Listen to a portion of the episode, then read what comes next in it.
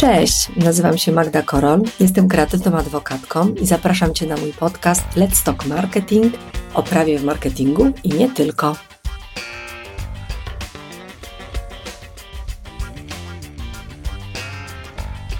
O czym Ci dziś opowiem? Dziś w ramach kolejnego odcinka dotyczącego umów w agencji marketingowej opowiem Ci o zgodach wizerunkowych, o tym, jak uregulować zgody wizerunkowe w umowie, kiedy nie potrzeba zgody na rozpowszechnianie wizerunku, czyli wykorzystanie cudzego wizerunku, i co zrobić, jak już dojdzie do naruszenia czyichś praw z wizerunku i kiedy w ogóle może do nich dojść.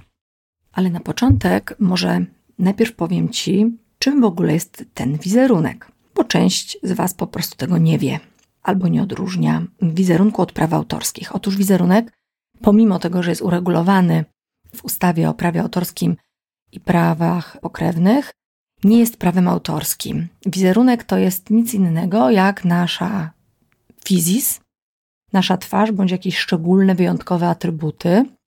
I każdy ma prawo do swojego własnego wizerunku. Nie ma czegoś takiego jak wizerunek zbiorowy, szczególnie pytacie o to często w przypadku zdjęć grupowych. Każda osoba fizyczna ma swój własny wizerunek, czyli twarz, postawę i ewentualnie jakieś tam atrybuty. Jako przykład takich atrybutów mogą być atrybuty e, Charlie'ego Chaplina, czyli jego słynny melonik i laseczka, która kojarzy się wszystkim w sposób jednoznaczny, albo na przykład Genovefa Pigwa, taki kiedyś artysta stand-upowo-komediowy, który przebierał się za kobietę. Teraz podejrzewam, że Viola czy Mariola z jednego z kabaretów również mogłaby pokusić się o ochronę swojego wizerunku jako postaci scenicznej. Ale nie o tym dzisiaj będę mówiła, bo wizerunek to jest, tak jak już wspomniałam, nic innego jak twarz danej osoby, którą chcemy jako agencja, którą chcesz jako agencja wykorzystać w celu wiadomym albo reklamy Twojego klienta, albo reklamy własnej, czy też jakiejś promocji, akcji promocyjnej, konkursu i innych aktywności. I co do zasady, wizerunku udziela się za zgodą, nie udziela się go na polach eksploatacji, co jest bardzo ważne i to wizerunek odróżnia od praw autorskich, że nie udziela się zgody na wizerunek czy zezwolenia na, na rozpowszechnienie wizerunku na polach eksploatacji, tylko udziela się po prostu zezwolenia w odpowiednich zakresach. Przywiąż się proszę, bo jest to dość istotna cecha rozpowszechniania wizerunku. I co do zasady, wizerunek rozpowszechnia się za wynagrodzeniem. Oczywiście jest kilka przypadków, kiedy to wynagrodzenie nie jest potrzebne. Ja o nich Ci opowiem dla Twojego rozeznania.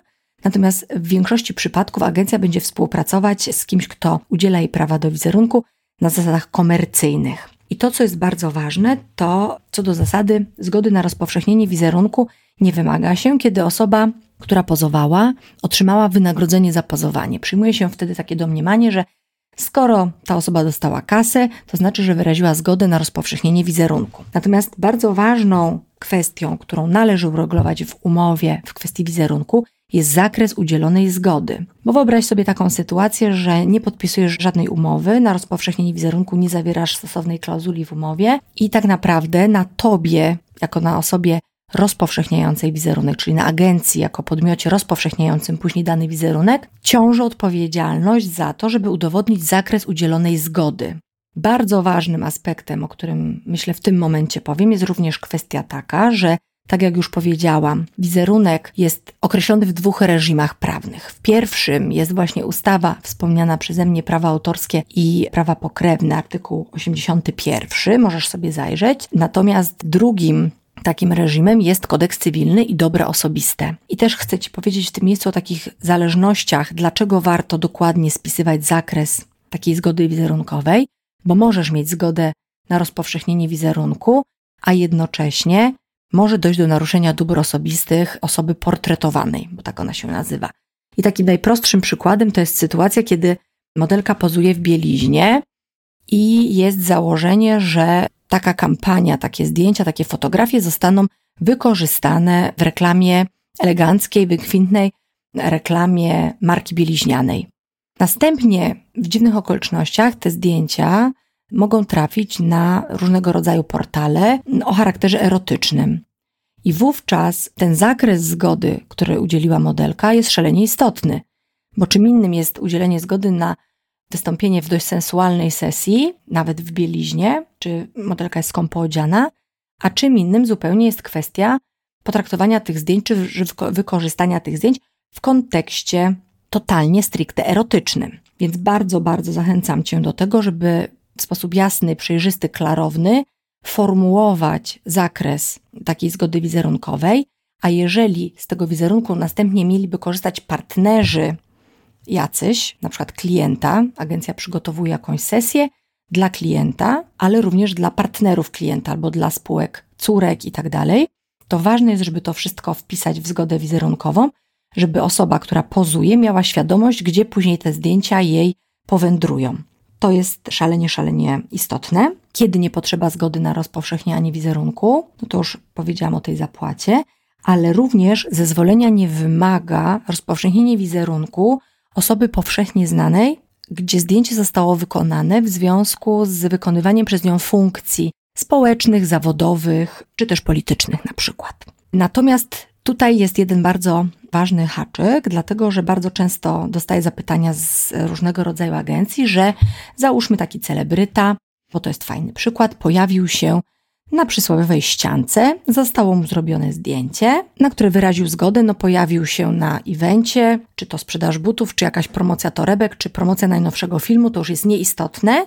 Wyraził zgodę, prawda? Było to zdjęcie wykonane przy okazji wykonywania jakiejś jego funkcji zawodowych, powiedzmy. O ile w obowiązki celebryty wpisane jest bywanie, no to to był jego obowiązek zawodowy, który realizował. I takie zdjęcie z realizacji tego obowiązku, nazwijmy to zawodowego, powstało i teraz jest pytanie, bardzo często, które otrzymuję od agencji bądź marek, czy na przykład, biorąc pod uwagę fakt, że ten celebryta założył na siebie produkt danej marki, albo trzymał w ręku, nie wiem, dany napój, albo dany telefon, czy jest możliwość wykorzystania później tego zdjęcia, które zostało zrobione w związku z wykonywaniem funkcji tych zawodowych do promocji danego produktu, danej marki? Moja odpowiedź brzmi nie, bo po pierwsze, nie taki był cel wystąpienia tego celebryty na ściance, żeby za chwilę stał się słupem reklamowym danej marki. Nie macie w tym zakresie żadnej umowy łączącej celebrytę z, bądź z agencją, bądź z marką. Plus, bardzo ważny aspekt, taki celebryta podpisuje specjalne, szczególne umowy, czy to influencerskie, czy ambasadorskie, czy na sponsoring, które określają jasno zasady występowania przez niego w danym ubraniu, posługiwania się danym asortymentem, danym akcesoriem i bardzo proszę agencje, żeby o tym pamiętały, że wykorzystując później takie zdjęcie, w którego posiadanie weszły w sposób legalny, nie mogą dalej go dystrybuować w taki sposób, jaki by chciały, bez wyraźnej zgody tej osoby portretowanej, tego celebryty. Jedyne, co jest dopuszczalne, to pod takim zdjęciem, załóżmy, które się ukaże gdzieś na jakiejś publicznej platformie, to jest na przykład podziękowanie za nałożenie danej rzeczy albo skomplementowanie takiego celebryty, ewentualnie napisanie do niego na privie, czy możecie takie zdjęcie wykorzystać. W żadnym przypadku nie rekomenduję i odradzam pomysły, które się czasami rodzą, żeby pod takim zdjęciem napisać, a ten celebryta ma na sobie kurtkę, buty, napój tej i tej marki, a w dniu dzisiejszym mamy 30% na tę kurtkę, buty bądź markę. Odradzam zdecydowanie, bo to grozi nam wezwaniem do zaniechania naruszeń z tytułu nieuprawnionego wykorzystania czy rozpowszechnienia wizerunku danej osoby. Więc to są tego rodzaju sytuacje. Ważne jest to też, że co do zasady zezwolenia nie wymaga rozpowszechnienie wizerunku osoby, która stanowi szczegół jakiejś całości, jak zgromadzenie, krajobraz czy też publiczna impreza. Pochylę się nad tym ostatnim zagadnieniem, czyli publiczną imprezą. Bardzo często agencje, które załóżmy organizują jakieś eventy dla klienta, wychwytują jakieś ciekawe fragmenty czy coś się działo na danej imprezie, czy jakaś fajna sytuacja się zrodziła, która została uchwycona na zdjęciu i chcą później wykorzystać taki moment do promocji marki, klienta bądź eventu. Ja odradzam takie rozwiązania bez uzyskania stosownej zgody, bo sam fakt, że zdjęcia zostały wykorzystane na imprezie, o ile nie każdy z tych uczestników nie podpisał stosownego oświadczenia, że, że wchodząc na imprezę wyraża zgodę na to, że jego wizerunek będzie dalej rozpowszechniany, to musimy pamiętać, że kadrowanie wyklucza nam możliwość posługiwania się wizerunkiem czyjejś osoby nawet utrwalonym na publicznej imprezie. Bardzo proszę, żebyście o tym pamiętali. Przechodząc do samych już klauzul umownych, bo tak naprawdę o tym powinien być ten nasz odcinek, to chciałam oprócz tego zakresu wizerunku, o którym już powiedziałam, żebyście go bardzo precyzyjnie, po aptekarsku wręcz określali, to musicie pamiętać o tym, że, czy musisz pamiętać o tym jako agencja, że tak jak wizerunek to jest tak naprawdę twarz czy postać konkretnej osoby, to ta konkretna osoba, nawet jeżeli dostała wynagrodzenie za pozowanie, nawet jak określiliście zakres wykorzystania tego wizerunku, ta osoba w każdej chwili może wycofać po prostu zgodę na dalsze rozpowszechnianie tego wizerunku. I bardzo często były takie przypadki, gdzie zapozowała do jakiejś kampanii modelka, materiał roboczy, jakieś prewki zostały przez nią zaakceptowane, zostało to wszystko klepnięte przez klienta, przygotowane przez agencję, opracowane, wykorzystane w jakichś tam treściach, a nagle modelka mówi stop, nie podoba mi się, nie podoba mi się kontekst, nie podoba mi się jak wypadłam, cokolwiek mi się nie podoba. Musisz pamiętać, droga agencjo, że taka osoba portretowana zawsze może cofnąć zgodę na rozpowszechnienie wizerunku. Pytanie, jak ty zabezpieczyłaś się na ryzyko takiego cofnięcia zgody, no bo koszty, które poniosłaś w związku z przeprowadzeniem danej sesji, kampanii, nie wiem, nagraniem filmu, zorganizowaniem lokacji jakiejś zagranicznej, egzotycznej, są często niebagatelne. Warto przewidzieć taką sytuację w umowie i przewidzieć karę umowną za nieuzasadnione wycofanie zgody na rozpowszechnienie wizerunku, bo tak to powinno brzmieć. Karę umowną adekwatną do wynagrodzenia, ale jak wiemy, koszty kampanii często są dość wysokie, prawda? Koszty modelki już niekoniecznie, no chyba, że mówimy o topowych modelkach. Warto również wrzucić w klauzulę umowną mm, takie memento dla modelki modela, że będzie w przypadku takiej cofnięcia zgody w sposób nieuzasadniony, nieuprawniony, że będzie ona zobowiązana na przykład do pokrycia kosztów zorganizowania takiej sesji. Warto o tym pamiętać, szczególnie przy dużych współpracach, przy współpracach które agencje mogą kosztować bardzo duże pieniądze w przypadku, kiedy z jakichś względów gotowy materiał nie będzie mógł ujrzeć światła dziennego. Jest to mega, mega istotne.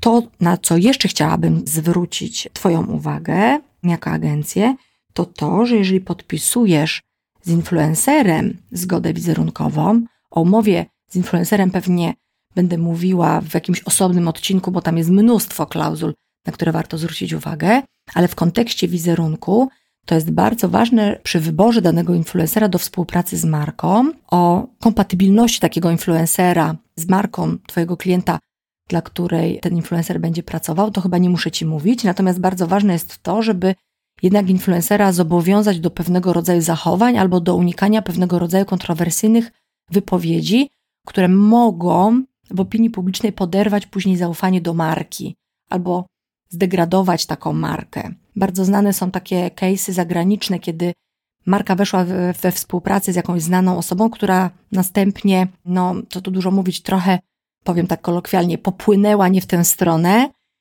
i próbowała, może nawet nie nieświadomie, ale wpłynęła na pewno na wizerunek same marki i zdyskredytowała ten wizerunek. Więc warto pamiętać o tego rodzaju sytuacjach, żeby je również przewidzieć w umowie. Jeżeli mówimy o współpracy w obszarze wizerunku, że ktoś, kogo wy wybierzecie jako agencja i zarekomendujecie, będzie reklamował markę waszego klienta, to musicie zawsze mocno pamiętać o tym, żeby ten wizerunek jednak licował z tą marką tego klienta. Czyli co może zrobić agencja, żeby optymalnie zabezpieczyć się przed naruszeniem cudzego wizerunku? W sytuacji, w której masz umowę, zadbaj o zakres tej zgody, żeby on był jak najbardziej klarowny dla drugiej strony, dla osoby portretowanej. Jeżeli zgoda miałaby obejmować partnerów klienta, jakieś spółki córki bądź inne podmioty, które również mogłyby korzystać z tego wizerunku, warto to wskazać, żeby nie dopuścić do tego, żeby osoba portretowana później twierdziła, że doszło do naruszenia jej dóbr osobistych z jakiegoś powodu. Bardzo ważne jest to, żeby również pamiętać o tym, że osoba portretowana musi wyrazić zgodę na dalsze zgody dla dalszych podmiotów, czyli nie tylko udzielić tej zgody na rozpowszechnienie wizerunku agencji bądź klientowi, ale również dla dalszych podmiotów, jeżeli takie podmioty będą zaangażowane później w wykorzystywanie tego wizerunku. Natomiast jeżeli nie masz umowy, to przestrzegam przed zbyt swobodnym korzystaniem z cudzych wizerunków, nawet jeżeli zdjęcia są ogólnie dostępne, czy to z jakichś właśnie eventów, czy to ze ścianek, czy z innych rzeczy. Proszę, droga agencjo, pamiętaj o tym, że fakt, że celebryta pojawi się na ściance w produkcie Twojego klienta, nie uprawnia Cię do tego, żebyś korzystał z tych zdjęć w celu promowania danej marki, bo za to influencer, celebryta bierze grube hajsy, co tu dużo mówić. Więc warto, żebyś o tym wiedział. Kończąc temat wizerunkowy, mam nadzieję, że wystarczająco wyjaśniłam Ci temat. Bardzo serdecznie zapraszam Cię do zadawania mi pytań, czy w obszarze klauzul dotyczących wizerunku, czy w obszarze innych klauzul, czy w ogóle w obszarze umowy, które posiada agencja. Bardzo serdecznie zapraszam Cię do subskrybowania mojego podcastu, bo dopiero się rozkręcam i będę mówiła jeszcze na pewno niejednokrotnie o umowach. Bardzo serdecznie również zapraszam Ciebie do zapisania się na nasz newsletter Let's Talk Marketing. Przesyłamy mnóstwo potrzebnych i praktycznych informacji, na pewno nie spamujemy. Zachęcam Cię również do śledzenia moich socjali, a przede wszystkim powiedz, jakie tematy interesują Cię w przyszłości. Bardzo chętnie je poruszę, nie będę produkować się na marne, a Ty wyciągniesz z tego podcastu jeszcze więcej. Także pozdrawiam Cię i cześć.